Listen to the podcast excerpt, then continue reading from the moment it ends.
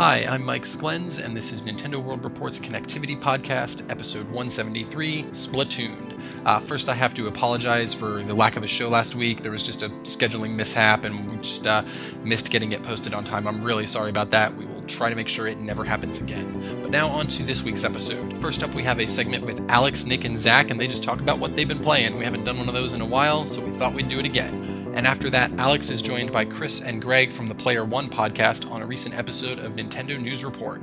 Uh, don't forget to send us your favorite shooter tracks, whether that be shmups or FPSs. We will be recording that segment soon. And enjoy the episode.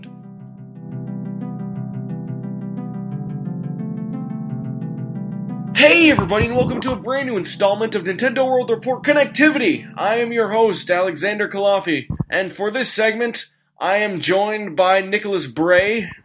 Hello. Hello, and one Mr. Zachary Miller. I have nothing witty today. That's fine, because we don't need wit, as we have new games to talk about that we have been playing in this past week, or in some cases slightly longer than that. Uh, you, you, you know, you know how this segment works. If you've been listening to Connectivity for a while, we all go around, we talk about the games we've been playing. Hopefully, some people have something to can connect to that, and then that'll be a segment. So let's get started. I got a big game to start us off with. I have been playing The Legend of Zelda Majora's Mask 3D on the Nintendo 3DS. Oh, me too.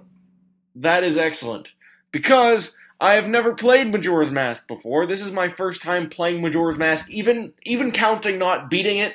This was the first time I was holding a controller and controlling Link in a game called The Legend of Zelda Majora's Mask. I had barely seen any of this game beforehand, even so, it was almost like a new Zelda to me uh, for all intents and purposes. And I had played Ocarina of Time before, but uh, the 3DS version was the first time I actually properly beat OOT, and I actually loved the shit out of that game. I ended up beating it twice, clocked about 50 hours, and it's probably my favorite Zelda uh, for what Zelda. it's worth. Anyways, I have been playing Majora's Mask 3D, and I liked the first two or three hours I've played so far, and that this isn't going in a negative direction.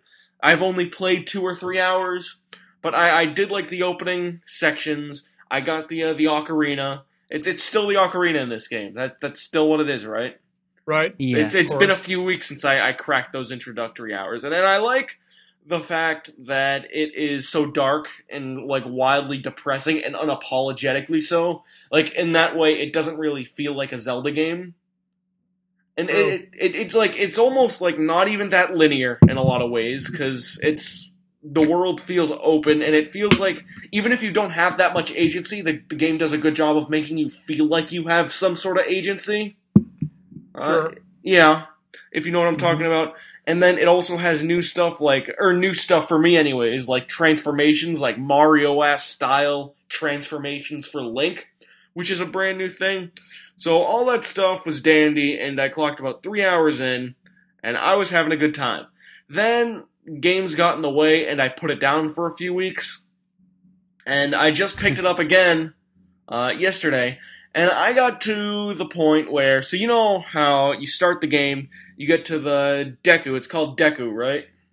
Yep.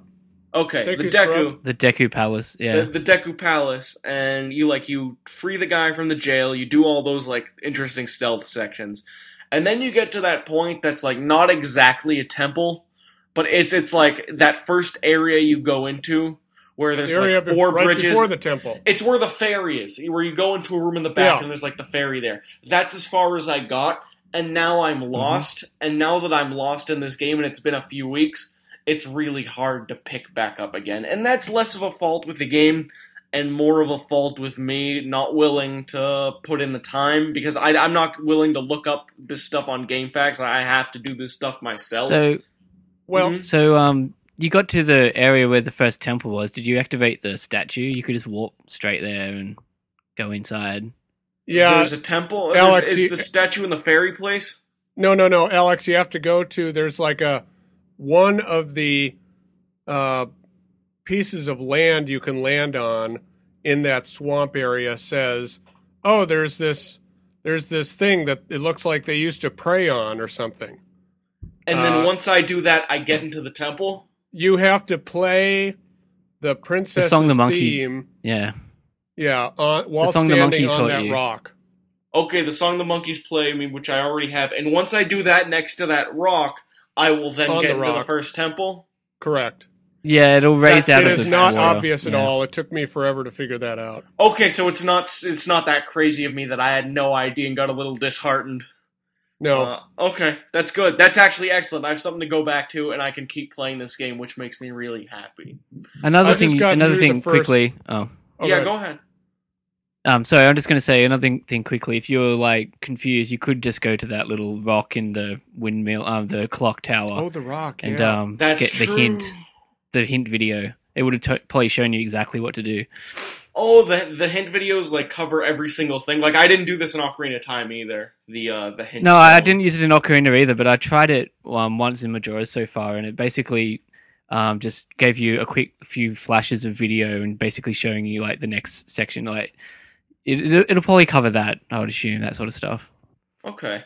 Uh, and does the game continue to be super confusing Obtuse? on this part?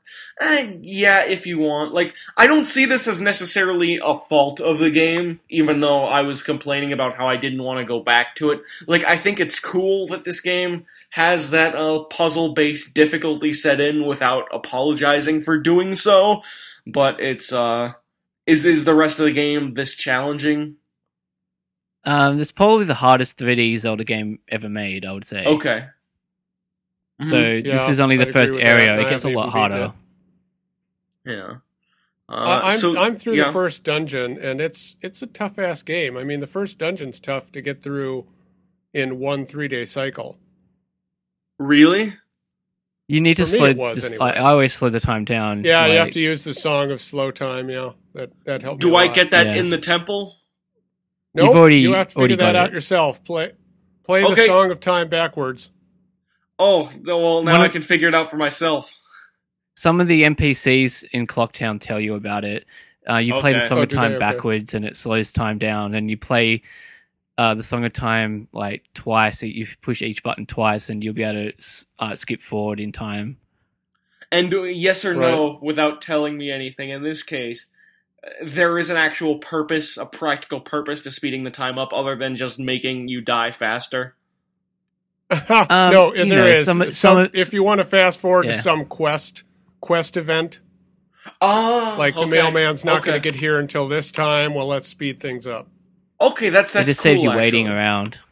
That's Yeah. cool, actually. Uh, if we do another segment like this soon, I, I I'm actually excited to report back because now I know that this won't be a game I'll put down quite yet. That there's more I can do, and that makes me real happy. Uh, Zach, so you're uh you're enjoying the game so far? Yeah, it, uh, I on my plane ride back from Boston, I, I basically played it the whole time. My seat had a outlet. Ah, you were Uh, using the Virgin. No Alaska Airlines, Okay, cool. uh, but it had an outlet, so I played it the whole time. And yeah, it's it's it's a good game. It's you know I I, I almost think of it as not even a Zelda game. It's Okay. it's got the same character models from Ocarina of Time, but it doesn't have you know really any of the tropes of Zelda games. You don't go to Death Mountain. There's no you know you don't find three jewels before you get the Master Sword, and then go to eight temples. It's a completely different setup, which I really like.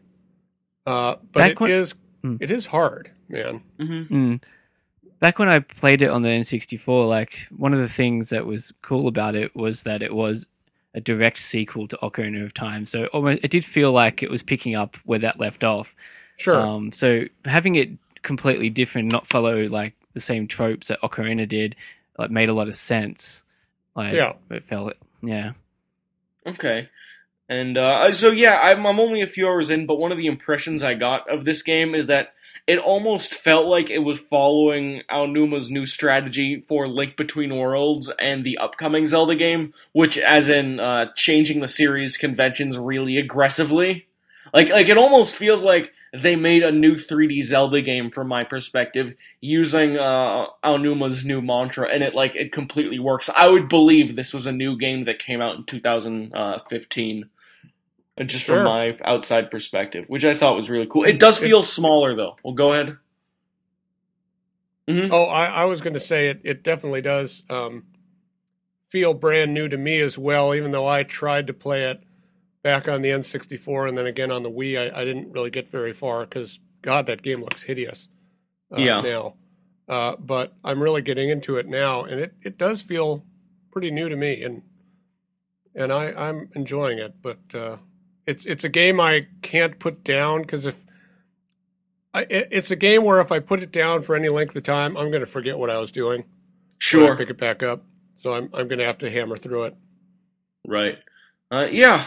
Yeah. It's it's cool so far. It does feel smaller. Like I I think wasn't this game made in like a year, year and a half or something? Um, yeah, Uh, within 18 months. Like like like Yeah. shorter than Ocarina of Time took, right? Oh yeah. Yeah, definitely. Right, T- and- Ocarina of Time was like, what, six years or something? I mean, Mhm. and I am still very early on, and I'm sure there was a ton of game to explore, especially all the side stuff I'm hearing about. But my immediate impression was that this game did feel significantly smaller than uh, Ocarina of Time. How, how do you feel about that, Nick, as someone who has beaten this game before? Mm, the uh, it's I guess it's technically smaller in a way, like, like but it, it is much more dense in what. In you yeah, can in do, a like- physical way. Uh, it feels Yeah, yeah, physically like- smaller.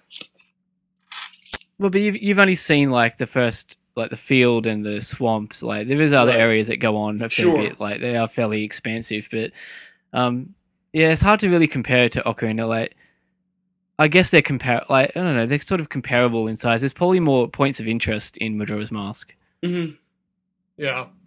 Okay, cool. And the map's a little more spread out. Uh, how has it been treating you, this new remake, Nick?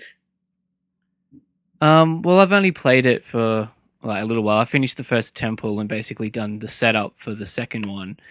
Uh, graphically, it's a lot nicer. Um, Mhm, I, I'm mhm. impressed by a lot of the um, new textures and stuff. Like some of because I I played the N64 one a bit more before I got the new one, and some of the areas were very like yeah, they had very flat, flat looking um, panels for the textures on the walls and stuff. Where it was meant to be like implying there's a forest around you, and it's obviously just flat. Now it's much Yeah. more pronounced and everything. Um, you know, I haven't played it for like a little while, but like the 3DS version now, so I haven't. My thoughts of like haven't really evolved too much on it. Okay, fair enough. And uh, if you're listening to this right now and you have stuff to say to any of us, or in general about Majora's Mask 3D, feel free to do so at connectivity at NintendoWorldReport.com. Now, Zach, tell me about something you have been playing. Uh, I've been playing Beyond Good and Evil HD. Uh, as you may know, uh, BG&E is one of my favorite games ever.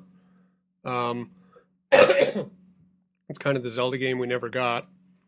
Uh, uh, well, that's not true. We got a lot of Zelda games, but I, I consider it kind of a Zelda game. Uh, uh, but you know, I got when when it was HDified. It originally came out on Xbox 360. It was a timed exclusive for a while, and I got it then. And that was a stupid idea because I never touched my 360. Mm-hmm. Uh, so I got to the second dungeon, I remember, and then I just hate that 360 so much. I just never played it again. So it was recently on sale on the PSN for like three dollars. it's when was this? This is not It was anymore. like two weeks, two, three weeks Oh, ago. No, it's not anymore. It was Okay. a big Ubisoft sale. ah, okay. Uh, but I picked that shit up right away, and I've been really engrossed by it. I'm I'm into the well into the third dungeon now, and uh, man, that's just such a good game. It, there's a, a an emotional story that you just don't see anymore, and there's a you know strong female protagonist who's not overtly sexualized and Or gimmicky. or gimmicky, and uh, the combat is pretty good. Uh, the combat's fine; it's serviceable, and there's a cool uh, photojournalism element to it. And you know, the only thing that I'm finding that I absolutely can't stand is anything to do with your stupid hovercraft. Have either of you played this game? No. Yeah, I I played it back in the day on GameCube. I still have the GameCube like copy. yeah, so do I. Um, so do I. I haven't tried playing it like really since. Like, I think I've tried booting up the GameCube one over the years every now and then, but I haven't really played through the whole thing again. Yeah. Um, back I, my like impressions of it back then were like it was solid but not great. I would have like you know it's around a seven or an eight sort of point game to me. Yeah, that's about what it was getting when it came out. Yeah, yeah. I'm trying to just think of what I really thought of it. Like, I did have some. I can't remember now, but I, there was some stuff that I was just like, oh yeah, this is a bit okay-ish. But overall, the game was fun. Yeah. I think it's definitely the kind of game where if I was trying to give it a, a fair review now, it probably would get a seven five or an eight. But uh, Mm. I think I think overall, to me, it's more than the sum of its parts. It just does a lot of things really right. Uh, but man, there's there's like a section of the game. There's a, a section where you're on that hovercraft all the time. You're doing races, Mario Kart esque races that are god awful because the physics are so terrible. And and then you have to get through the first third of a dungeon sneakily around on this this slippery hovercraft. Oh, it's god. Oh, geez, it's terrible. Eventually, you get a spaceship, and I'm waiting to get that spaceship. That's coming around the corner, but uh, I, I really, I, I, I, it looks really good. The HDFI HDification is really well done, and Yeah, I've, I'm tempted to buy like the uh, HD version at one point because playing the GameCube version now, like on a non CRT TV, the the GameCube one was Mm. um like fake widescreen, so it's like a tiny postage stamp now on Yeah. the on the TV because there's like black bars on the side, there's black bars up and uh, above it and below it, and yeah, it's just hard. It's hard to just it's hard to look at. like it looks alright, is. like upscaled still, but it's just so small. yeah, exactly. And the music in the Akuda Bar is like one of my favorite uh, pieces of gaming music ever. The music's so really good in, in that game, yeah. Yeah, the music is good generally. So I have a And, question. uh, Uh, go ahead. Where's the damn sequel? Oh, go ahead. Well, Alex? okay, it's that, that's a very fair question because it seems like the sequel to that game is teased like by someone connected Every to that couple game or years, they'll Ubisoft put every out couple something. years. Yeah, But it feels like it's never gonna happen. yeah. I question whether it will. Yeah. Mm. So it's weird because like they put out that CG trailer for it, and everyone was going crazy about it for a while. And just Yeah. nothing came of it. They just said, "Oh yeah, we we got some people to make that video. Let's uh not bother." It's- right, it's- and that was yeah. that was a long time ago. That was like 2009 or something. It's the same fucking still of the pig that like we've Mm. seen like millions of times before.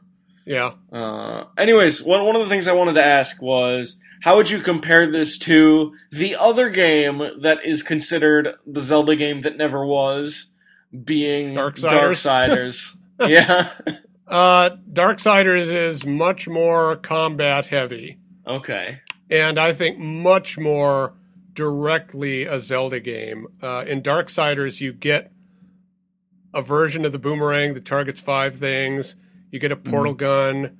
You get a double jump. You get all these things that a Zelda game would have. But in Beyond Good and Evil, you really don't get many upgrades to your move set.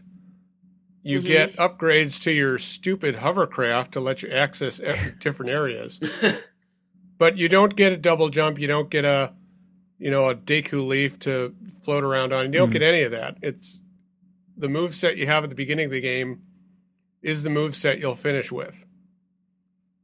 Okay.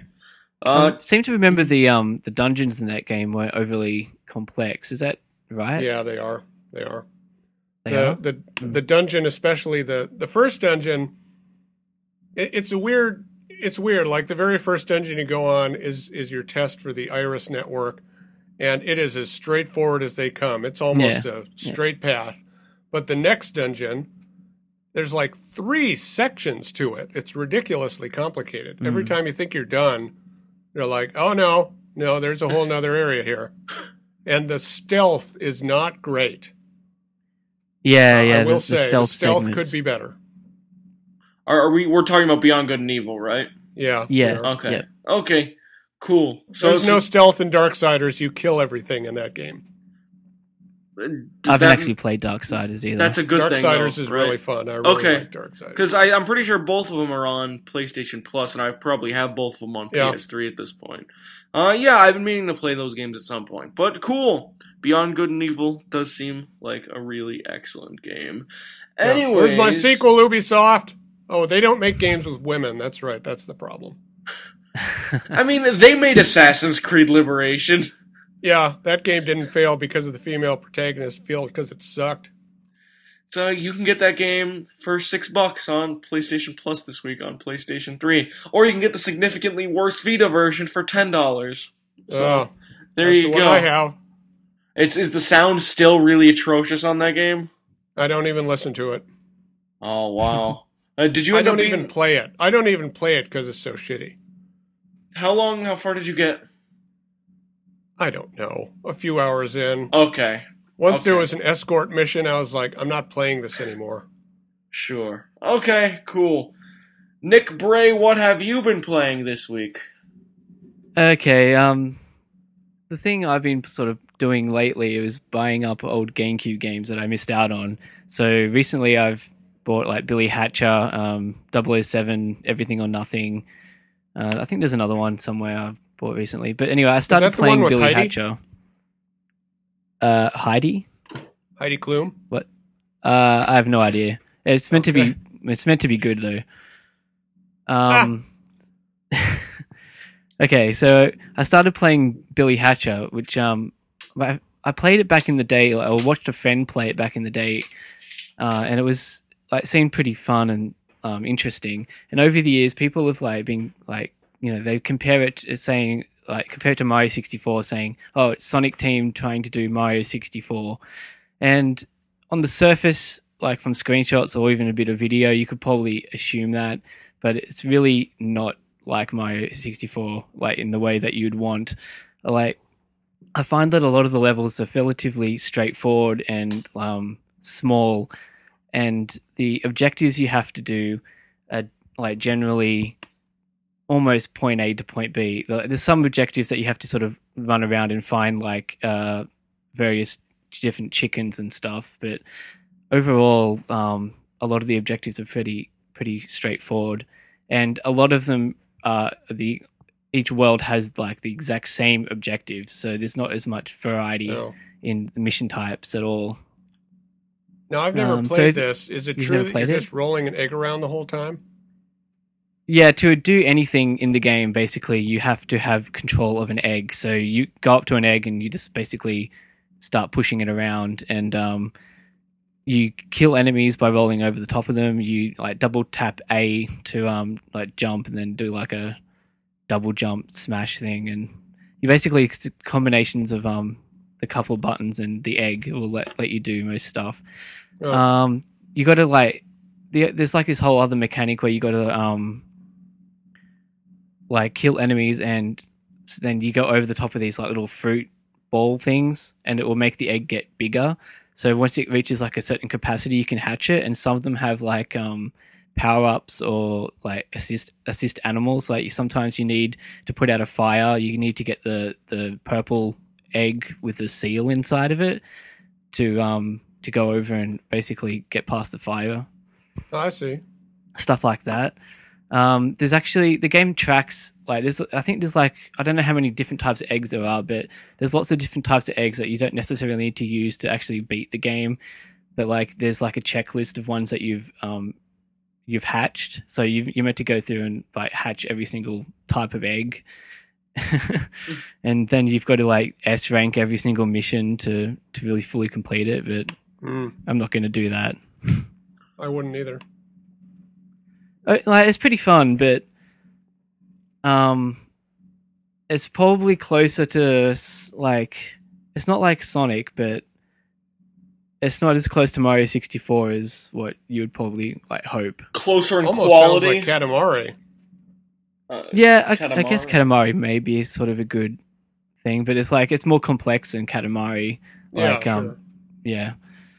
Um, So would you say it's thematically closer to Mario 64, but quality-wise closer to Sonic Adventure? somewhere somewhere in the middle i would say like it's not you know some some of the Sonic games like are pretty janky. Just like when you first p- pick up and play them, like you can get used to some of the quirks, but Billy Hatcher's much more of a um Polished. the quality the quality's like more polished than the average Sonic game, and I, I suppose it helps that it's not like meant to be going at like a million miles an hour like Sonic, and they could craft the um the gameplay to be a bit slower and like a little bit more exploration based and stuff. That's good. Yeah, so it is overall it's pretty fun, but every now and then there are like there is something that is a bit janky. Like there's a there's one part every like every now and again where there's like you've got to push the egg onto like a rail and it goes off by itself, and then you've got to like go a different path and climb over obstacles and like everything, and it's difficult to judge like to be able to push the egg onto the rail at a slow enough speed because like um if it gets to the usually if it gets to the end of the rail before you get there it'll roll off the edge and then you don't have that egg anymore and they've Oh. usually set it up so you, you have to go all the way back to like you can't get around the obstacle without an egg. So you're going to have to go back and get another egg and then try again. And it's really That will hard to get get old. the egg to it's really hard to get the egg to like you I've sort of got it down but you need to like go up to the egg uh, to the um to the like this the rail really closely and then just like pull back softly and it will like roll off at a very slow speed. Otherwise it will just take off and you'll never beat it. Yeah. hmm so yeah stuff like that can be a little frustrating but you know overall it's manageable Word. I see you've been playing something else too, right? uh yeah um a little while ago i finally finished uh skyward sword i finally did the last like quarter of the game it's only been how many years has it been Oof. uh, It i was started it when it, right? Yeah, I started it when the game came out, and you know, I've got about halfway and then stopped, and then getting through the last half of the game's been a slow process. Well, you're farther than me. Yeah, I you know I was sort of like every now and again I would try and make a bit of progress, but it was a bit of a slog overall. I would say it's probably my one of my least favorite Zelda games, just in terms of how tedious it is. Yeah. Um, it just it just felt very inorganic the way that a lot of the stuff was set up. Like to get around the world, you'd have to go and you know, okay, this is the part where you got to use the beetle thing. Okay, it's like it, was, it wasn't as like natural feeling using the um the various items and stuff. You had to basically stop and start just to like get around all the time. Well, it's all this motion control crap, right? hmm Mm, like there is there is like good sections of the game, but some of them are just I just didn't like. I just didn't like the overall setup of the game.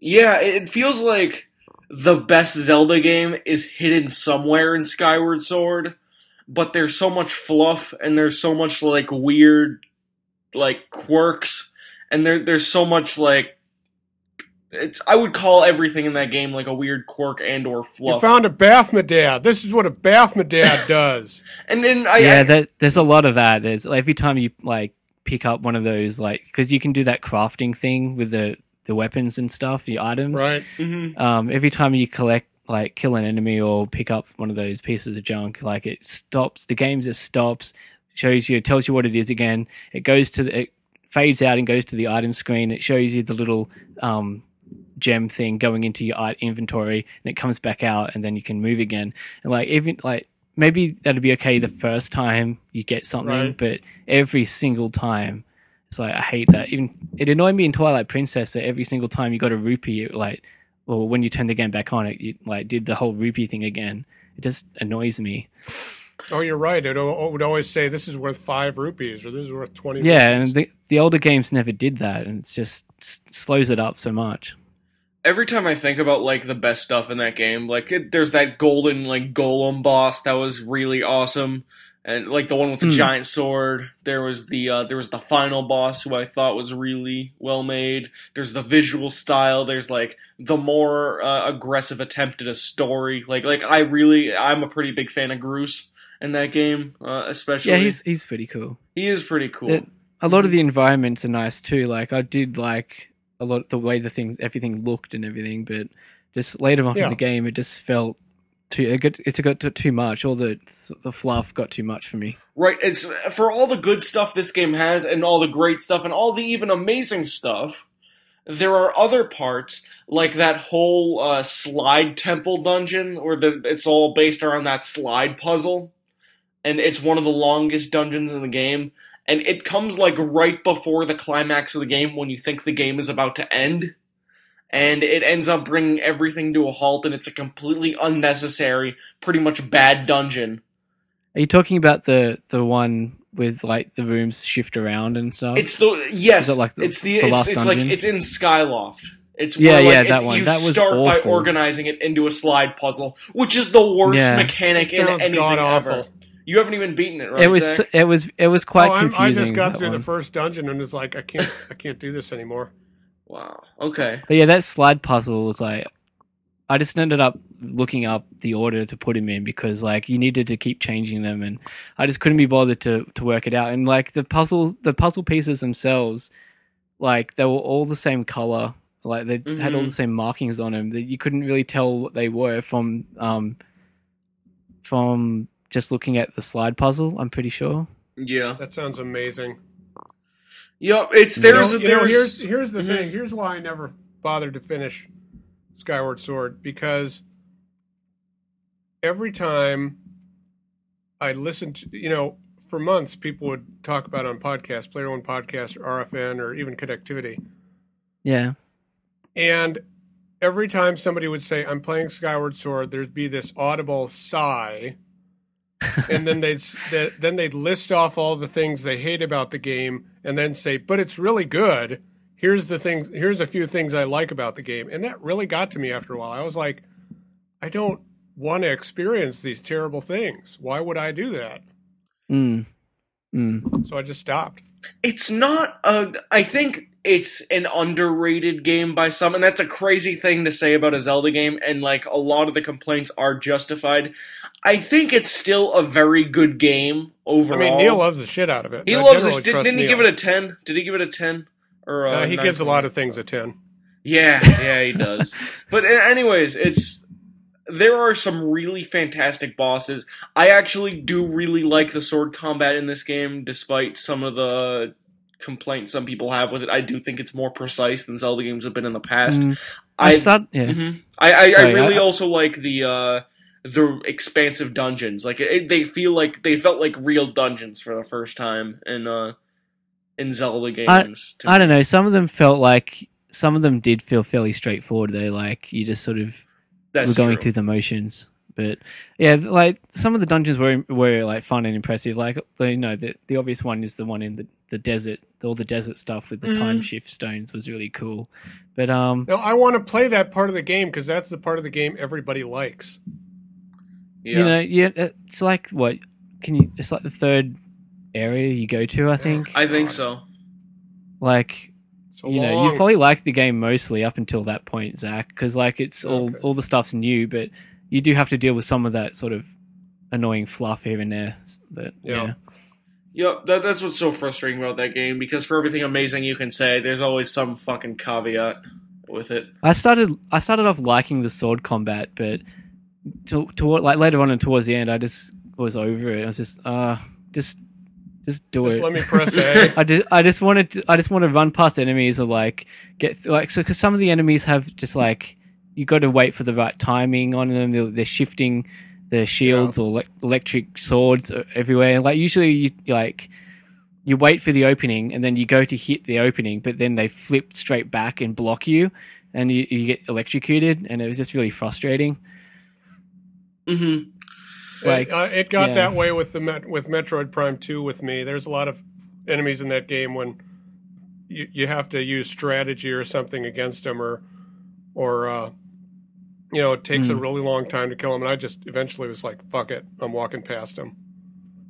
most of the time if i had to get past them i would just like take the health hit and just spam the sword and that would mostly it would mostly get enough hits in to kill them but like i just shake it around for a bit and it will like get a hit in there somewhere I like that.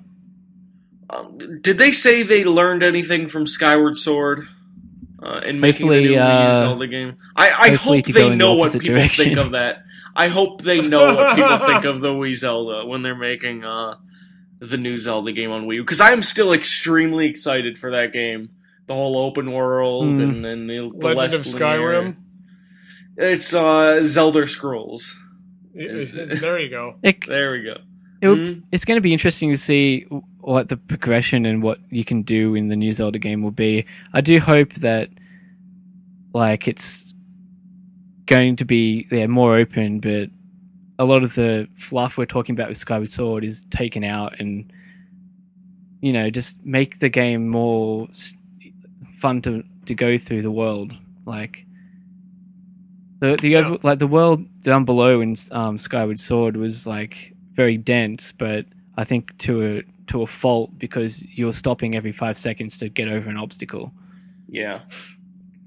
Yep, it's uh good luck next time, Nintendo.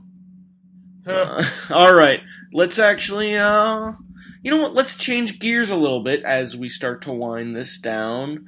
And actually, how about you tell me about Trine, Zach? Oh, Trine. Trine. Uh, Trine. Uh, Trine is a game that Mhm. was recently released uh, as an enchanted edition on the Wii U.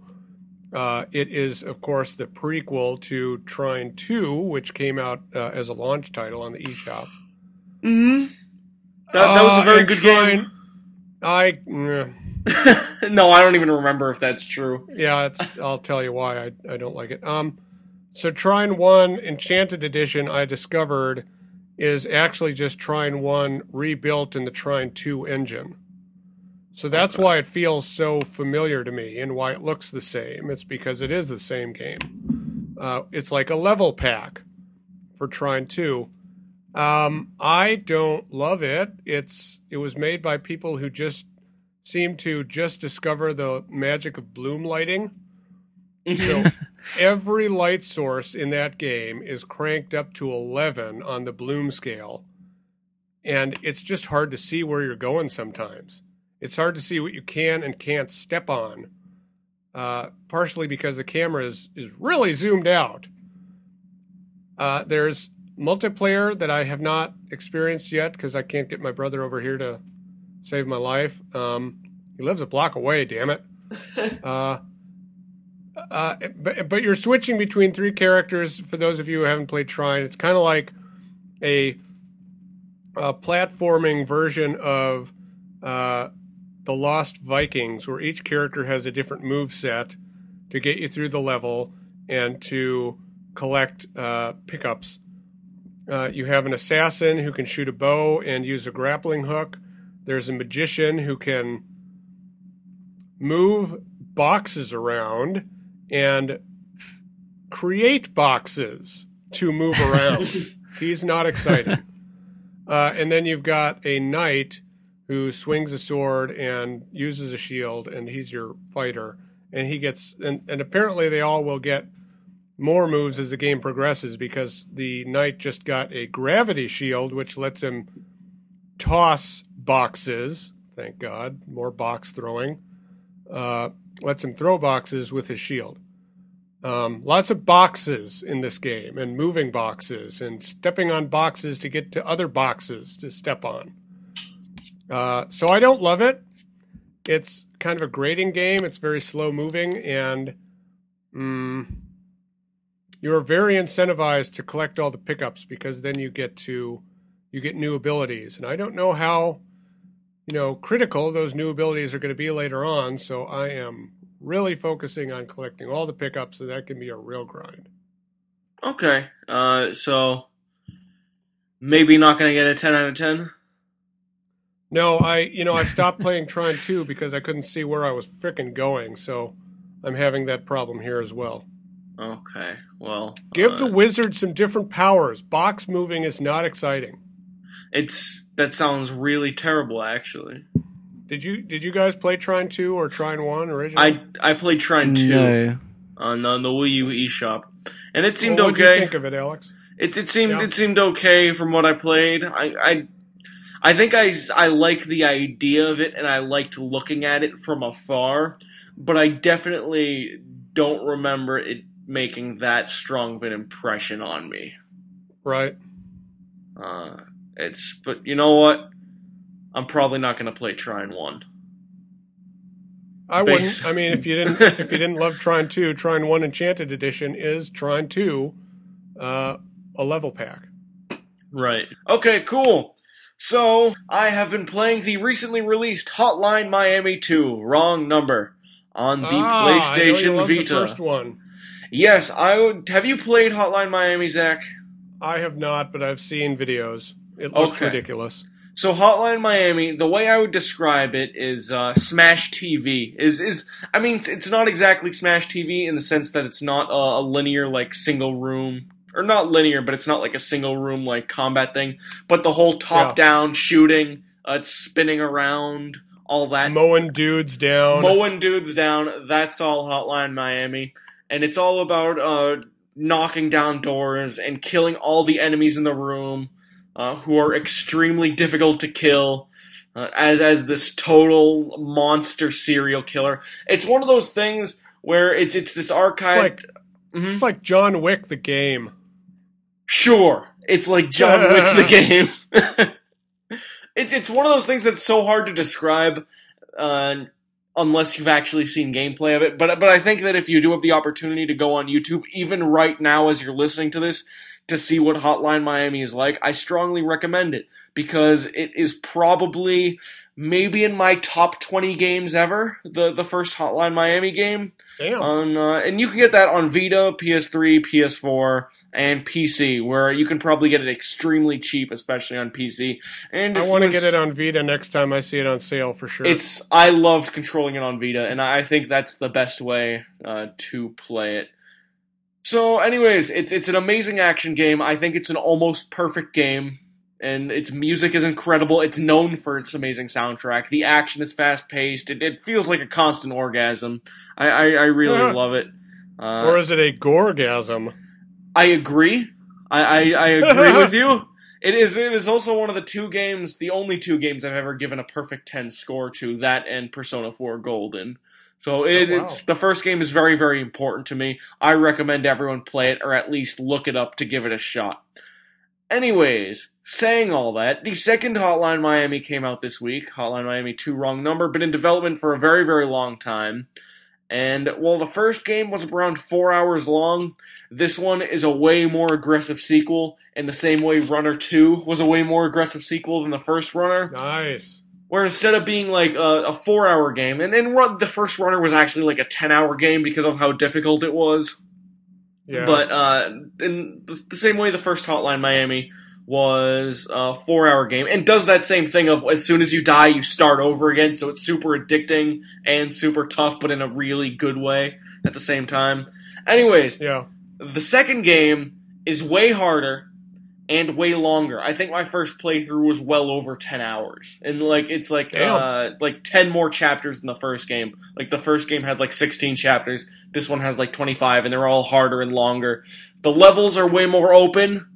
Uh and s- the first game you were basically mowing dudes down in these like very small corridors in this very tightly packed uh artisanal levels And Hotline Miami 2, they're they're way more open uh, the levels, and that there's way more uh, walking around and like being sneaky and trying to bait enemies into corners so you can murder the hell out of all of them. Huh. And it's uh, there's also new weapons. You can uh, there's dual wielding guns now. In the first game, you could only uh, use either a gun and play it like Smash TV, or you could do uh, you could do melee weapons and beat dudes up close. In this game, there are characters who have two assault rifles. There's one guy who does that. There's another guy, and this one's completely unique, where it's a pair of siblings who are both wearing swan masks. One of them has a pistol, and the other one has a chainsaw, and you control them both at the same Ah. time as if it's the ice climbers. And what you oh, can do is amazing. let's say you're in these this level and you have to bait guys in.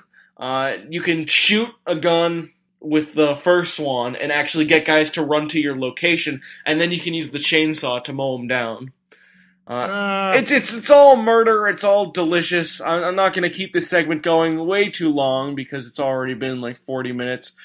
But I'm already on my second playthrough of Hotline Miami 2. The story's awesome. The gameplay's awesome. The music is even better. Uh, I I can't recommend it enough. I really want as many people as possible to play Hotline Miami 1 because I would argue that it might be the finest independent game ever made. Wow. Yeah, it's mm, maybe not objectively, like that's obviously my opinion, but for all the indie games I played, none of them have made me feel as special as the original Hotline Miami. But that's enough Nice. gushing. Uh, this would definitely be easier to explain if there was someone else who had played it with me. Uh, so, uh, anyways, play the games. They're all awesome. They're awesome on Vita. They're awesome on PC. They're awesome on the other PlayStation platformers. That's our segment for this week. Thank you so much for listening. Uh, you can find us every week on Nintendo World Report Connectivity. You can find me every week at Nintendo News Report, our weekly live YouTube show, which hopefully Zach will be on at some point in the future. Gotta get a camera, but Gotta will. get a camera. Gotta get it's yeah, it's a rain check certainly. yeah. And that'll be all. You got any questions? You got any comments? Feel free to send them to connectivity at NintendoWorldReport.com. That'll be all. Thank you so much. Bye bye. Bye.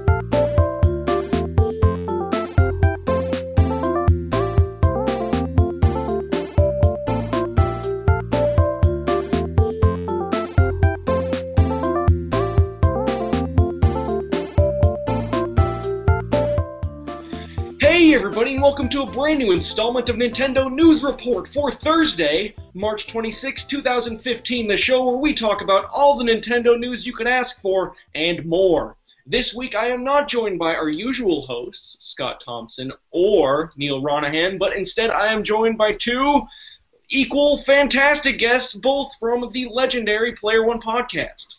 This week I am joined by Christopher C.J. Johnston, How's it going, Alex? Good to be here. It is excellent to have you here as well. I am doing just fine. And Gregory Seward. Oh, my full name. It's oh, it's formal. Is it really Gregory? It's not just Greg. Yeah, yeah, yeah. oh, you got it. perfect. That that makes me feel really nice.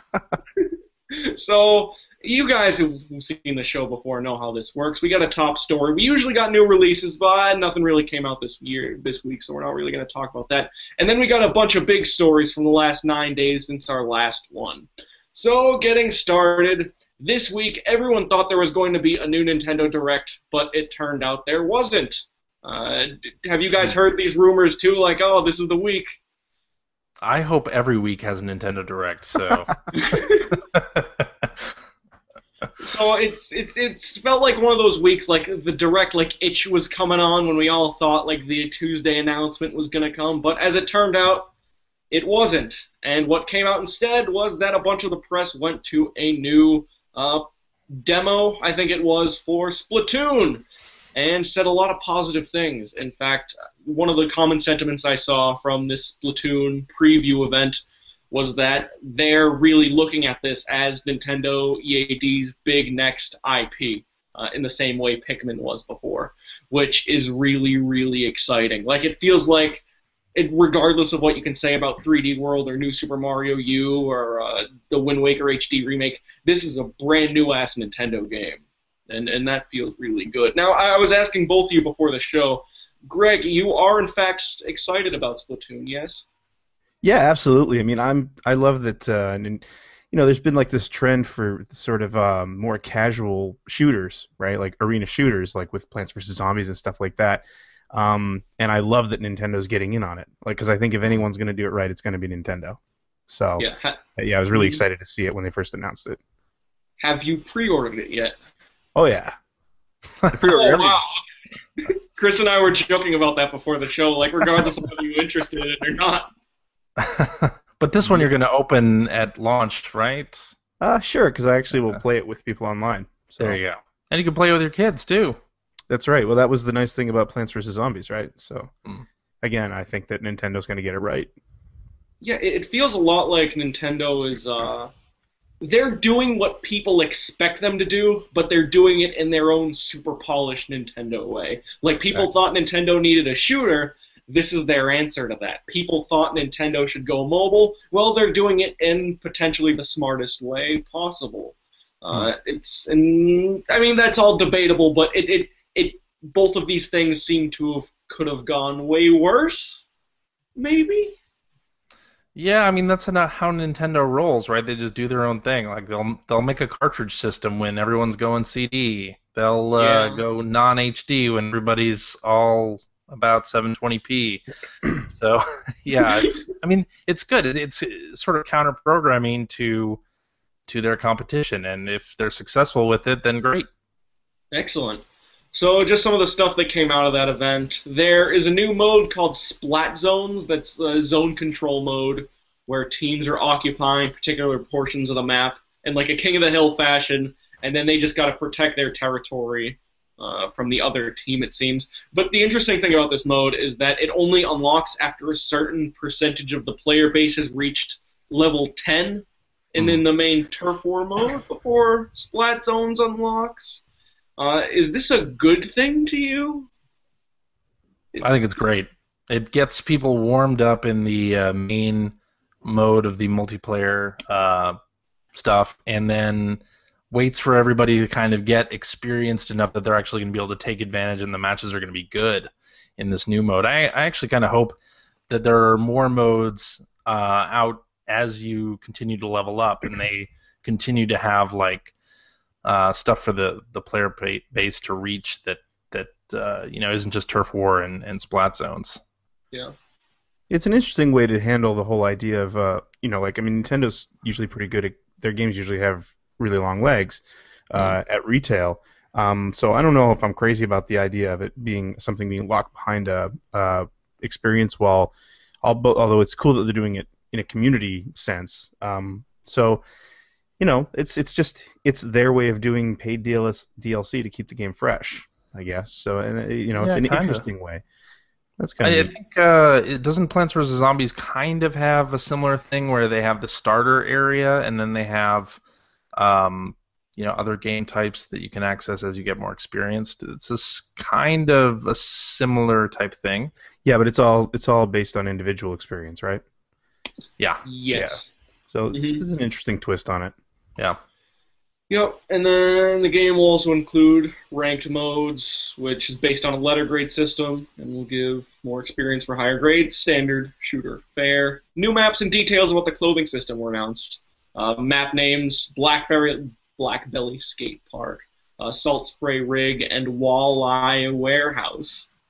While the clothing system is more of like a perk thing, where uh, it's when you wear the clothes, you'll get additional perks. Like uh, if you wear this, you'll swim faster, or you'll get faster reloading of your ink canisters. It seems like this game is like trying to take on a lot of the systems from really popular shooters, but doing it in a super approachable Nintendo-y way. Exactly. I love it. Well, it reminds me of, I mean, if you remember, like the last time that people were saying Nintendo needs a first-person shooter, we got Metroid Prime, right? And that was kind of the Mhm. same thing. It's like they took what everybody else was doing, which was the dual stick shooter, and just totally turned it on its ear. So it, it feels like Splatoon's going kind of the same route, where it's like, you know, okay, here's the basics, and we all know that they work, but we're gonna do it the Nintendo way. No, absolutely. No, yeah, yeah. It, it looks very, very cool. They were also showing off the single player mode a little bit. I, I didn't read up too much on this, but it seems like it is a level based mode with more platforming. And uh, it apparently the levels were kind of easy, but it seems like a real single player mode. Like it seems like they are going to make sure that people playing by themselves are going to have something to do. Which is one of the things I was actually scared about for this game. I was scared that uh, it was almost going to be like a Titanfall situation, and they were going to have uh, only a multiplayer mode, but they're selling it as no, no, no. This is a focused multiplayer mode. This is good enough to be a full package. When in reality, it would feel a little too light. And it seems like Splatoon's at least trying to do a little more, which is nice. Uh, yeah, definitely. yeah. I wonder. Uh, do you think this will be a full-priced game? Oh, absolutely. They're selling this for sixty bucks, no question. Not for me. Oh, but what do you get? What discount do you get on those E3 pre-orders again? twenty bucks. Okay, so forty Which for every game. Mhm. is nice because um, back when I did the pre-orders, games were sixty bucks or sixty-five bucks in Canada, but they've recently gone up to like eighty-five dollars. All right. So Because your currency is worthless. yes, because I have a worthless Canadian peso. Didn't the price of the PS4 just go down over there? Did it go down again? I, I stopped. I stopped. All I know is that the second the dollar wasn't worth much, everything shot up in price. But I don't remember prices dropping like crazy when the dollar was uh, was strong. Hmm. Yeah, it's this definitely seems like this definitely seems like a game that's worth about forty dollars Yeah. in my opinion. Mm. Like like it's I mean not to devalue Nintendo's games at all, but Sure. especially for a new franchise that I'm still not hundred percent sold on. 40's the right day one price. Uh, I, I'd actually be curious to to find out like what Japanese Nintendo fans think of this game because shooters are a very American genre in general. Like, are people excited about this new Nintendo IP or what? well, they do have squids right on the cover. You would think there would be some some appeal there. yeah. Uh, anywho, Splatoon, as it turns out, now I think this is something we talked about last time you were We on the did. show, Chris. That uh, there will be zero voice chat in Splatoon whatsoever, and instead there will be predetermined text commands bound to the D-pad. Mhm. Uh, I think this is the best outcome for everyone because they were never going to have a party system to begin with, and then you'd kind of be uh, clumped in the same chat lobby as somebody who you know is yelling epithets into the microphone. like, Yep. I really, Do you think I really Splatoon's think gonna get the best that? way. Absolutely. if, if it had uh, voice chat without having like uh, a separate party chat type thing. Absolutely, it would. Uh, I mean, uh, going back to what I was saying earlier about Plants vs Zombies, I mean, I really only played that with my son, who's who's five, and uh, that was the worst part about that game was that Mhm. it had voice chat that you could do right through the Kinect, which at that time everybody had, because we're playing Mhm. it on the Xbox One, and I mean, people just had it on, and not only were they screaming words I didn't want my kid hearing, um, into the microphones and stuff, but I mean, you know, there were people yelling at their kids and screaming at their wives and stuff like that that you could you could hear it all through the game, and it really Mhm. It really bothered me. It really really took away from the experience. So Splatoon looks like something that you know, speaking as a father of young children, I really want to play with my kids, and I'm happy that it's not going to have voice chat. I think that's the safest way to go. That's the most family friendly Nintendo way to go, and I'm all for it. Isn't it funny though that like now that you have kids, you think that way, but if it was like ten years ago, Oh, I'd hate it. you'd be like, ah, Nintendo. Yeah, friggin' Nintendo. Yeah. the uh, the other difference though now between now and uh, ten years ago is that there are a lot more viable options for uh, talking to people while playing your game. Because, like, I mean, it's not on Vita, but Vita's got a pretty fantastic party chat. And then you got Skype, which is, regardless of how it's getting update to update, it's still way more viable now with your friends than it was 10 years ago. For sure. It's, Yep. you know, maybe they're just saving resources, and maybe those resources can be put into making it a better game. I wouldn't even play with voice chat on, even if I was playing by myself. Yeah. Yeah. You know, so there you have it. And then Splatoon's still on track to release in May, but in a related story on Nintendo of Europe's website, it came out that uh, there was this list of release dates. Like I think they had ones for Puzzle and Dragons, Codename Steam, all those. Splatoon is supposedly coming out in Europe on May 29th, which would put it almost exactly where Mario Kart 8 turned out. And as we know, Nintendo is a company of habit. And then also, uh, just for what it's worth, Yoshi's Woolly World, they dated at June 26th, which is kind of nice. I like that. That's, Yeah. That's during a drought, really. Although I guess June uh, is now when that new Batman game comes out. But uh, I'm all I'm all for Splatoon in May. That'd be Yeah. that'd be real good. What's what's that face? Which face? Sewart or me? No, no, no, it, it- Greg. It's you seem Oh. like ah. I'm just happy it's like a birthday present for me. My birthday's in May, so. Oh wow. That's all. okay. All right. Uh, you look disgusted that Splatoon was coming out in May. No, no, I was just thinking. I mean, it makes it makes sense because you know Nintendo's uh, the main supplier of games for their system, so Hmm. they got to spread out. They got to spread the love. Can't have it all happening all at once. Yeah. I am worried about uh, what July and August is going to look like for Nintendo. I Mhm. I would be surprised if instead of some games there was nothing. There was nothing instead of uh, Yeah, Nintendo would suck. putting out games. It'll be interesting to see what the run up to that uh, Nintendo NX system is like, or as we go from Wii U to the NX. Like, uh, are they going to hold anything for the new system? Like, is there going to be a drought of software on the Wii U or what? It'd be interesting. Uh, I think we're going to get Zelda at the end of the year. We're going to get a reasonably healthy lineup before that, and then the last big game on this system is going to be Pokken Tournament and Animal Crossing, and then that's going to transition Ah. right into the new system. I think Animal Crossing Yeah. is going to be the holiday 2016 game. That's That- That could be cool. I would play Animal Crossing on my big screen. yeah. I would do that too. They had that little uh, Animal Crossing tool, communication tool or whatever for the Wii U for a little while there, and that looked great on the Mhm. Wii U. Yes. Of course, I only ever booted it up just the one time, but But it looked awesome. it looked great. Didn't know what else we get in- Go ahead. In May is that uh, Mario Kart DLC. Speaking of Animal Crossing, Oh baby. Oh yeah, Villager. It's, uh, I'm actually real excited about that. heck yeah, Can't wait for that. The last round was so good. Yeah. Yes, it was uh, probably the best part of that entire package in a lot of ways. Yeah. The next Nintendo Direct should probably show us some uh, footage of the Animal Crossing track, right? Because you know, Yeah, or did we already see that? I I think maybe there's been a screenshot, maybe like Yeah. in like that little preview at best, but I don't think so. I don't think we've seen it. Yeah. And uh, just before we move on, I would like to uh, for you guys to take a guess on when you think the next Nintendo Direct will be in a specific week. Uh, starting with Chris, go ahead. When do you think the next Nintendo Direct is going to be? You can even do a day if you want. Next week, April first, April Fool's Day. April Fool's Day. Okay. So uh, yeah, it's there's been weird April Fool's jokes going on today with Nintendo fans. Did you guys hear about that Paper Mario thing? The uh, No, No. what's that? oh, there was uh, a mock-up of a Thousand Year Door 3D. Oh, oh, God. hurt me. I know that was my reaction too when I saw it.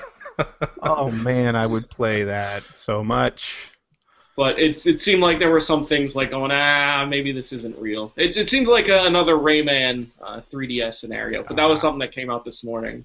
Anyway, so you're saying next week April Fool's Day? Yeah. What about you, Greg? Oh, let's go for April 31st. Let's make it April 31st is going to be a whole nother month. Yeah. People will have to come back to this episode and Yeah. see if it was true. Yeah. And then is is April 1st next Wednesday? Yes. It is. Oh yeah, then that's when I think it'll be too. So two for April first, one for April thirty first. I don't honestly. I don't know what the space, the general spacing is of Nintendo Directs. So Yeah, it's weird. It's it, it seems like it's like either one month or two months or three weeks. It's Yeah. they they do like a weird job of spacing those out. But I think next week sounds like a good week for a Nintendo Direct because it'll. Mhm, go ahead. you know what I want? You know what? Forget. I mean, I love Nintendo Direct. Bring back Nintendo Week. When what was that again? Nintendo Week. You don't remember Nintendo Week? Was that on YouTube? No, it was right on the Wii. You downloaded it Oh. on the Wii. Had Dark Gary in it. Dark You don't remember any of this? Oh my god. I I never had the internet to download things on. Oh, okay. Now Nintendo Week was just this. It was just a silly little show. It was just a, a weekly preview show of games that were coming out that week or coming up, and it was just two presenters, Gary and I forget the girl's name. It was. It seemed really low budget, and it was so much fun to watch. I loved it. Well, now we have Nintendo Minute, right? Yeah. It's true. Yeah, they're okay personalities. Uh, Yeah. Yeah. Kit Ellis and, and what's her face? and what's your face? Nice. Uh, do, do you guys know who what her name is? I don't know her name. But you know Kit I know, Ellis is I know Kit though because he was doing PR when I was still in uh, at a video game magazine, so that's why I know Kit. Yeah. All right. Let, let's move on to the rest of the news uh, for this week. It's I didn't know how to word this headline, so the best I have is Kojima may be leaving Konami. Uh, You guys talked about this on your last episode of the Player One podcast, 437. So you guys can check that out if you are watching this right now. I am sure it is fantastic. I am going to listen to it tomorrow. But news just came out that uh, Hideo Kojima is running into issues with Konami uh, over the Phantom Pain of some kind. Uh, in March 2015, uh, just this past week, there were rumors surrounding Kojima's future involvement because everything went silent on the social media and like some names changed and the official box arts for like the uh, Metal Gear collection Phantom Pain and stuff it stopped being a Hideo Kojima game and then it turned into like a Konami game Hmm. uh, and it, it seems like there's stuff happening. And a Konami staff member reported that due to some conflicts that were going on, everyone there pretty much became a contractor with the uh, with the company officially, almost in the same way. Uh, I think his name is Ueda. Became with uh, the Last Guardian. hmm It, Yep. it is Ueda, right? It I is. think it is. Okay, cool.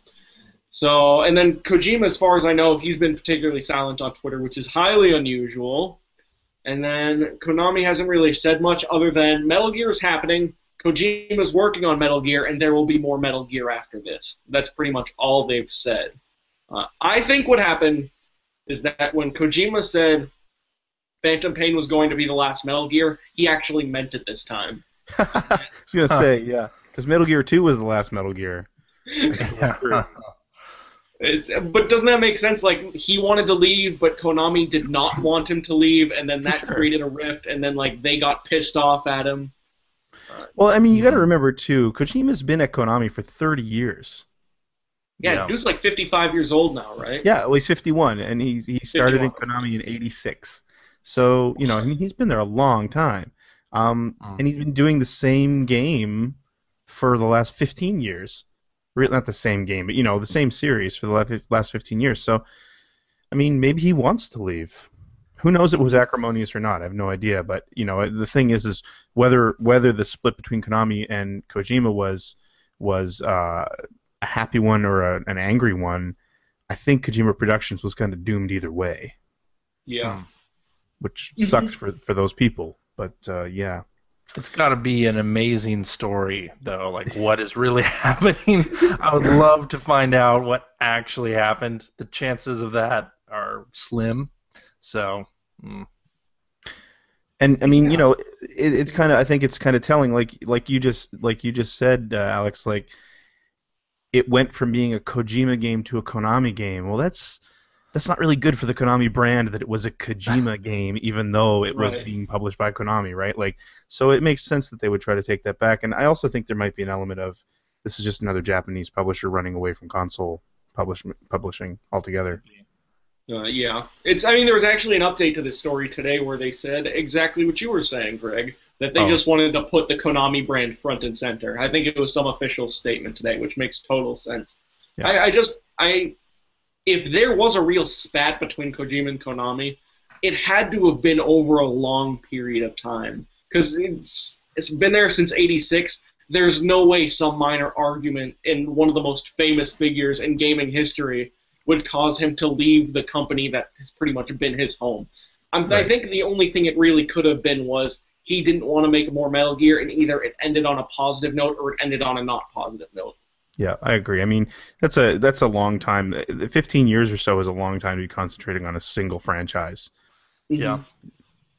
I am excited to see what Hideo Kojima does next if he does leave Konami, because regardless of what you, anyone thought of Ground Zeroes or where Metal Gear's been lately, or him as even as a person, he is still one of the most creative figures ever to grace video games. Whatever you think of him, there is no one who does what Kojima does, and I, I think the gaming industry would be lesser without him for that reason. Yeah. The other thing I'm interested in is what will Metal Gear look like after Kojima leaves? Because I think that there's probably a part of Konami that would probably want to start a new Metal Gear series after Solid and get a new face on it. Like, I mean, maybe Konami would take the money uh, smart way and just call it Metal Gear Solid 6, regardless of whether Kojima's involved or not. But that seems a little too scummy, even for them. I don't know. Team Ninja to do a, uh other MGS. There you go. Jeez. I mean, you know, it's, they're not. They're obviously not above recreating their big franchises. I mean, look what they did with Castlevania. Um, Sure. or worse. Um, although that seems to have fizzled now because this the uh, Lords of Shadow 2 was pretty poorly received. Does was that uh, 3DS game. do you know if WB owns Rocksteady, or Wow. that could be That's interesting, an like, excellent question. imagine a Rocksteady developed MGS. That could be interesting. Who developed um that other Metal Gear game that came out? Um, Uh, Platinum, if you're thinking of Rising. Platinum. Yep, that's what I'm Yep. thinking. of. You're right. Platinum. Yep. There's no way there's not going to be a Metal Gear Rising 2. I, I actually thought that game was fantastic. Uh, I would. Uh, I, I bet Metal Gear Rising 2 is going to be the next Metal Gear game that comes out after Metal Gear Solid 5, especially since it'll give Konami like a good few years to think about what they want to do with this series after. And they're like, okay, we know Platinum can make a good game. Uh, let's let them work on this for a while. Maybe we'll put out another collection that'll be that. Is it time for like a complete reboot of the series? Oh, uh, Just I don't know. Push almost DMC. everything to the side and do redo. Would you want to play a Ninja Theory MGS? Sure, I'd try it. I'd try it. Yeah. It did. I don't know. I, I I don't know if they'd be good at making like a slow, like deliberate game. Uh, And like you said, you you definitely be missing that sort of Kojima brand of crazy, Oh, that's Yeah. definitely No. true. and that's a huge part of that experience. Hmm. Actually, that brand of crazy has kind of turned me off of MGS, quite frankly. so, I mean, some of it's cool, but it just really got a little too much, a little overbearing. Yeah, Ground Zero's got a little bit, a little bit unbearable. hmm Yeah. Uh, we'll see how this turns out. And I mean, this isn't even a Nintendo story, so I probably shouldn't be spending too much time on it. But I I really hope this isn't the end of PT. Uh, that- that was. Mm, Mm, it's Silent Hills, especially. You got Daryl Dixon, you got Daryl Dixon, you got Del Toro, and you got that would have been a nice game. That would have been great. Yeah. well, you know, I mean, he's excuse me, he's still working as a contractor. There's Yeah. nothing saying he can't continue to work as a contractor. Maybe that's what he wants to do. You know, maybe he wants to do the Hmm. Silent Hills game. It definitely depends on how much he cares about that game. Yeah. I, I hope a lot because PT was a lot of sites gave that best horror game of the year, Hmm. despite being He like a- should he should team up with uh, Igarashi and do like uh, Konami, ex Konami, uh, you know, franchise new franchises that look like our old franchises type. Uh, I'd be down for that. All right. Well, moving on to a news story that does involve games that still come out on Nintendo systems. Lego Toys to Life seems to be a thing. That that seems to be a kind of rumor. There was an article on Video Gamer that uh, was saying like a Lego Toys to Life game is being developed for release later this year. Title is allegedly Lego Dimensions and will be developed by Traveler's Tales. It's set to rival Skylanders, Disney Infinity, and Amiibo. And it is technically a rumor, but the associate producer at Traveler's Tales was talking about this, and he did one of those things where like he slyly says it exists without like getting too uh, definitive. Like he was saying that uh, something big is in the future related to this, but uh, I can't go into specific details now. Rest assured that is the case, and we're always trying to push boundaries. So watch this space. Last time Watch This Space was a thing, it was Rock Band and Guitar Hero, and uh, look what's happening for that, right? So this is definitely happening, and now that we know it's happening, what do you think this is, Greg?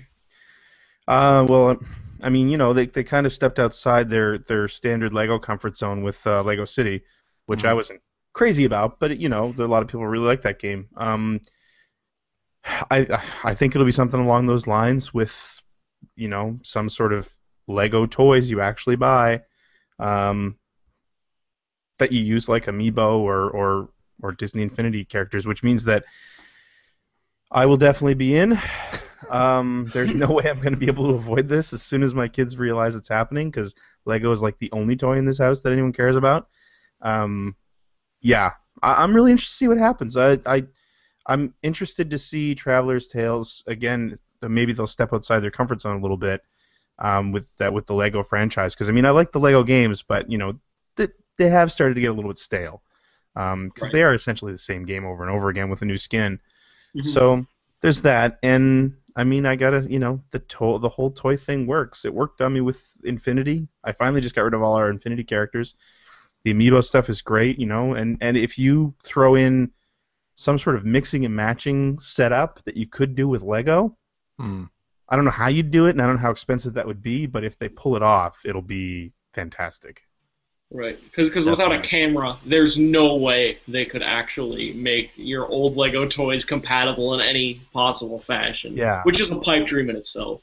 Yeah, but I mean, it'd be it's it's also you know they're because they're one of the only um well they're they're a partnership that actually could they could sort of cross benefit and cross promote on this you know like Disney Infinity and and Skylanders those toys were made because of the games right and the Nintendo the Amiibo same thing like they're being made because of the video games but where we've got this sort of flipped around now where these are licensed games based on toys that have been around for decades.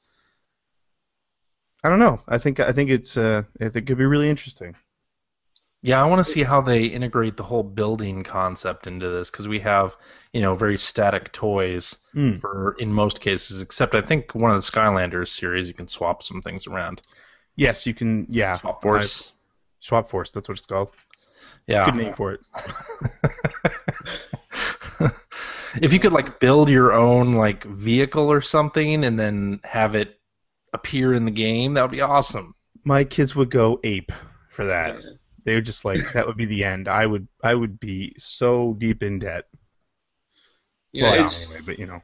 it definitely seems like the kind of thing where you would need to build it off screen and then put it on the portal. Because like uh, the ideal situation is you can build it live and uh, have the game react. Because there has to be some live live building aspect to this game. But then that would involve you picking up and putting things onto the portal over and over again, probably. Hmm. Yeah, so it, it would need to be simplified somehow. But I mean, it's it's a huge investment for for like I mean, my, my kids have a have a Lego app where you virtually build vehicles, and then once you've built them, that you can run them down this little street, and there's nothing to it. Like it's it's kind of crap, really. But they love it because it's stuff that they built that they're playing with, and Mhm. like if you could tap into that, but with physical, real world toys, like yeah, look out, it'll be amazing. Yeah. Yeah. The the last thing I uh, I was wondering about this is whether Lego still holds the same clout it did 15, 20 years ago as a toy. Because I mean, when I was young, I, I was born in '94. I'm just a baby. But even when I was born, I, I uh, Legos were still like a huge thing. That was a huge part of me and the people my age. Nowadays, it seems like Legos are a thing for enthusiasts mostly. Like it's, I, I go inside the toy stores, people still like Legos, people still care about Legos, people still buy them to their kids for their kids to some extent. But it seems like as many Legos that there are made for kids, there's an equal portion that are like these adult architect versions, or like these Yeah. burly Star Wars things, or such and such. Like Lego definitely seems smaller than it was 20 years ago. Do you think that there's a chance that this could still pick up that Lego steam? I think that um, uh, just so you know, just to throw this out there, I graduated high school in 1994. But um, no, Looks I, like you were I think at EGM actually. yeah, I think actually they've expanded their market based on what you just said. Like, I don't know, I can't speak to how popular they are with kids relative to how popular they were with kids 15 years ago. Although speaking, like I said, just in my family, like uh, my two oldest, that's all they want. That's all they ask for is Lego. Um, because yeah, it's like the lic- it's all licensed stuff and it's all very specific kits now, but you know, it still gets played with like Lego, where you put together the kit and then within an hour it's taken apart and they're Sure. building their own stuff with it. But then they've expanded that with the architect stuff, um, so that you know older people there's something there for for an older crowd too. So I don't know. I mean, I still think it's pretty super popular, but I, I don't have any evidence to back that up outside of my own kids. Yeah, I mean they have Lego stores. Yeah. They have less than they used to, definitely. Like I actually, I was, I went to one in Massachusetts that's uh, been there a while, but I, I think I remember other ones closing down. It's still the exact same place it used to be, though. Like Lego store is still a really fun place. I just, I, I just don't know. I, I don't see as many kids playing with Legos as I, I used to. You're in this weird space though. You're between you're between being the age uh, that you play with Legos as a kid and when you're older having like the collector stuff or buying it for kids. So, Yeah. Yeah. yeah. Sure. You're you're one unfortunate push away from being filthy Theobald. You got to be. Just buy that Star Destroyer and you'll be there. Anywho, moving on to a story that is fully, fully 100% Nintendo.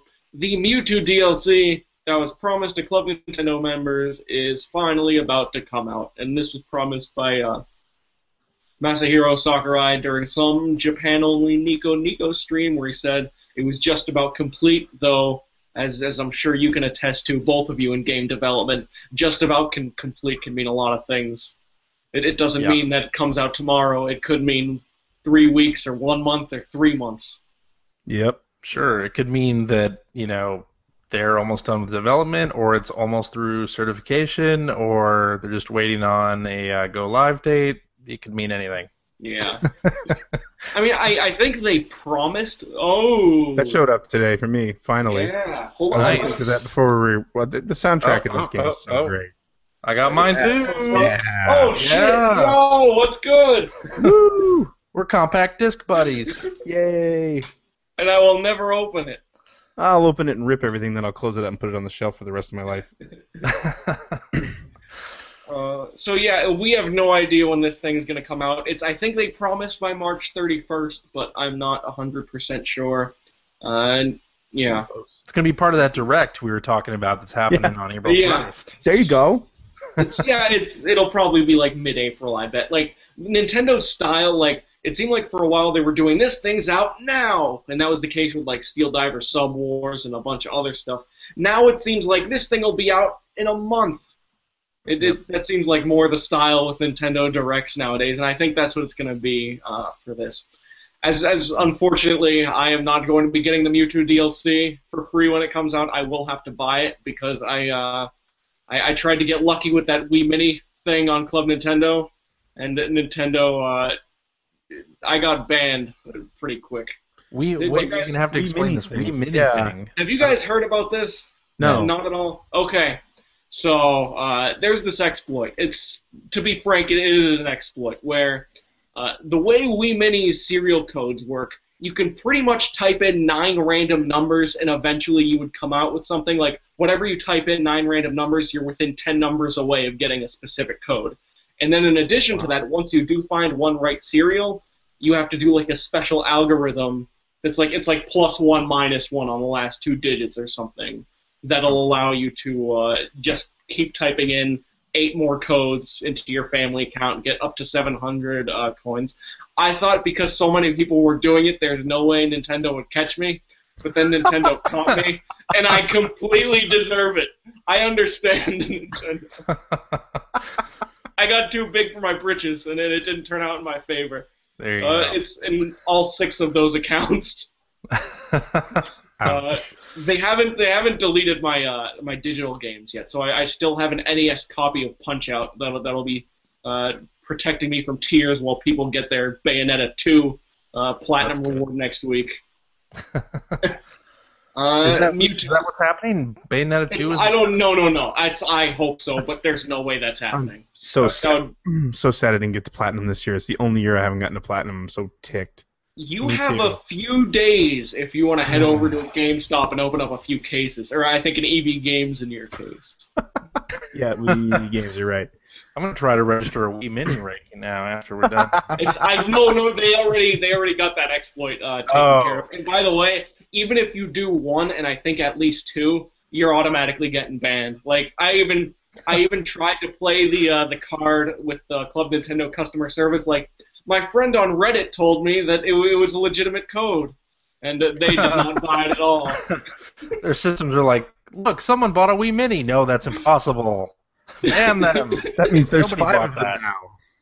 Uh, I actually have been playing a little Project M and uh, Melee tonight with uh, some guys at my college, and I am kind of excited to see what they do with Mewtwo this time around. Hmm. Because they got uh, Mega Evolution, two Mewtwo Mega Evolutions for that matter. So he's gonna have that in his final Smash, and I remember liking Mewtwo way more than I liked Lucario. Lucario is just kind of lame from a character standpoint. True. You might as well be talking a different language right now. Oh, you, you're not even a Pokemon guy. I'm not a Pokemon person at all. I mean, I know Mewtwo because everybody talked about getting Everyone Mewtwo. knows Mewtwo. Yeah. I don't know about it. So you wouldn't know Mewtwo otherwise outside of this Club Nintendo promotion? I know what he looks like, but I mean, I don't like everything you just said. I have no idea what you're talking about. Oh I just wow. know that Mewtwo's coming. Mega Evolution and Final Yeah. Smash. Just means nothing to me. He's gonna be a Smash Bros. character, and that's real exciting to someone. Yeah, exactly. I mean, it'll be an excuse to break break that game out again. I haven't played that game in a little while, so yeah. Yeah, it's. Uh, I remember playing that game for like 60 straight hours in between the 3DS and Wii U versions, and then I just haven't Oh. played it since then. Yeah. I mean, it was over like four or five months, but it was just like I haven't felt the need to go back yet. yeah. I was the same way. I didn't go that long, but like I, was playing it on my Wii U, and then I'd go to bed and I'd play it on my 3DS for an hour. Mhm. Yeah, I was really really into it for a while there. And there you have it. Uh, thank you so much to everyone watching or will watch this in the future. Thank you so much to both of my guests for joining me. This was a really, really excellent episode of Nintendo News Report. If you are interested in watching more episodes of Nintendo News Report, you can do so on our Nintendo World Report TV YouTube channel. And before we go, I would like to plug you guys' stuff. Chris, tell me about your Twitter handle, and then your podcast, and then your Adult Swim games. Sure. So yes, you, my Twitter handle is at SuperPack, and I, I do a weekly podcast with Mr. Sewart called the Player One Podcast. You can find that at playeronepodcast.com or on Twitter at P1 Podcast. Um, let's see, Adult Swim Games. Yeah, go to AdultSwimGames.com. We've got some stuff there. We're doing stuff on Steam, uh, iOS. It's uh, every game that we do is awesome, so you should buy it. And uh, yeah, that's that's about it. Do you have any specific game that has just came out that you would like to plug? Um, yeah, we we just put out one on PC called Oblitus. That's really uh, fun. It's like a, a platform game, a platformer that's sort of Dark Soulsy. It's uh, you got like a permadeath thing going on, and uh, four different areas with bosses, kind of kind of like uh, um, Rogue Legacy, actually. There you go. Um, a game all Nintendo fans will know. That's all right. No, no, no. It's, uh, but there's a lot of games like Rogue Legacy. It's kind of like Castlevania in some ways. Exactly. Exactly. It's oblivious that you know what? Go check out that game. I'm sure it's excellent. That's my promise to you. There you go. And uh, Greg, what what do you have for us? I, I see something in your uh, in your tagline. Yeah, well, my Twitter handle is at Sewart S E W A R T, and uh, outside of the Player One podcast, which I do every week with Mr. Johnston, um, I run a web series called Generation 16, which uh, explores the history of the Sega Genesis, the best 16-bit console ever made. Um, so yeah, I I'm on episode. That. Yeah, I know. I just released episode 15 a couple weeks ago. I'm working on episode 16 right now. So yeah, go check it out. Generation-16.com. And uh, please, you know, leave messages on the YouTube pages. Let me know what you think. I'm uh, love to hear from everybody. There you go. And uh, if you want to watch Player One Podcast live, like you will want to watch this show live, you can do so usually Sunday nights at like 8 p.m. Eastern. Isn't that right? It's uh, check the P1 Podcast Twitter, and uh, they will tell you uh, when that stuff is going down. And Generation 16, I can attest, that is a really excellent show. And uh, whenever you guys talk about it on, on the new Player One Podcast, I'm always checking it out. So there Thanks. you have it. Yeah, no problem. That's our show for this week. Thank you so much for watching, everybody. That's all. Bye bye.